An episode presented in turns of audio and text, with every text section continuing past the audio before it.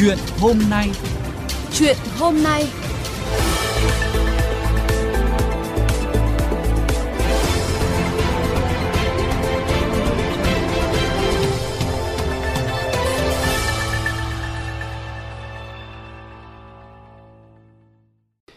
Thưa quý vị và các bạn, khủng hoảng đăng kiểm đang ngày một nghiêm trọng hơn và việc cần làm bên cạnh những giải pháp tình thế như bổ sung lực lượng đăng kiểm viên hay khuyến cáo người dân đi đăng kiểm tỉnh xa thì điều quan trọng là đổi mới tận gốc các chính sách cũng như hoạt động đăng kiểm.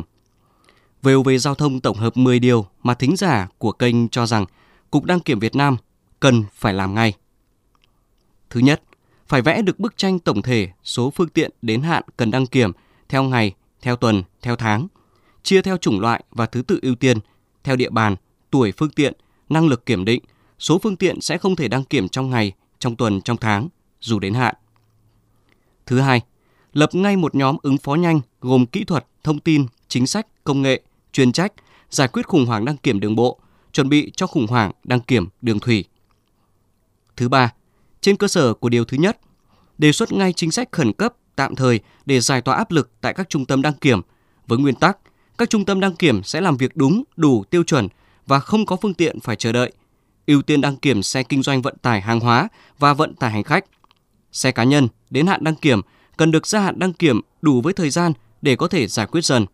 Ví dụ, nên gia hạn đăng kiểm 6 tháng với xe dưới 12 năm tuổi đến hạn đăng kiểm. Thứ tư, công khai tất cả khó khăn hàng ngày với tất cả cán bộ, nhân viên, với cấp trên và với công chúng. Công khai được thì bớt áp lực và được cảm thông hơn để giải quyết.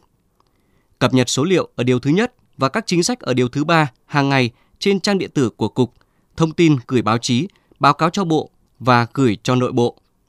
Thứ năm, xây dựng ngay các hoạt động hỗ trợ đăng ký kiểm định. Ví dụ, trước hết là chỉ dẫn và cập nhật địa chỉ, năng lực của các đơn vị đăng kiểm theo địa bàn, địa chỉ thật. Những mã như 2930 nên bỏ vì rõ ràng là không ai nhớ, cập nhật ngay trên bản đồ số kèm thông tin liên hệ để xếp hàng đăng kiểm. Yêu cầu thực hiện xếp hàng bằng người chứ không phải bằng xe, có giờ giấc rõ ràng.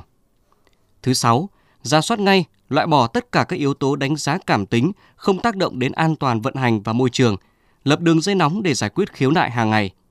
Thứ bảy, tham mưu sửa đổi chính sách về đăng kiểm theo hướng mở đường cho các cơ sở dịch vụ tư nhân có thể tham gia dịch vụ kiểm định phương tiện, chịu trách nhiệm trước pháp luật về dịch vụ của mình, giống như dịch vụ công chứng. Thứ 8. Từ chối việc coi các hoạt động ngoài chuyên môn đăng kiểm như thu hộ phí đường bộ, kiểm tra phạt nguội như một yêu cầu để phương tiện đủ tiêu chuẩn đăng kiểm. Thứ 9. Ra soát ban hành danh mục và quy cách các phụ kiện có thể hoặc không thể gắn ngoài phương tiện. Và thứ 10.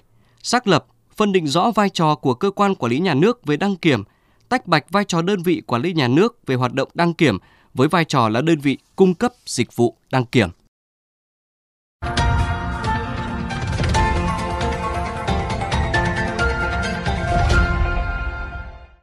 Quý vị và các bạn vừa lắng nghe chuyện hôm nay với nội dung tổng hợp về 10 điều mà các thính giả của kênh VOV Giao thông cho rằng Cục Đăng kiểm Việt Nam cần phải làm ngay để giải quyết cuộc khủng hoảng đăng kiểm hiện nay. VOV Giao thông, kênh phát thanh dân sinh tương tác số 1 Việt Nam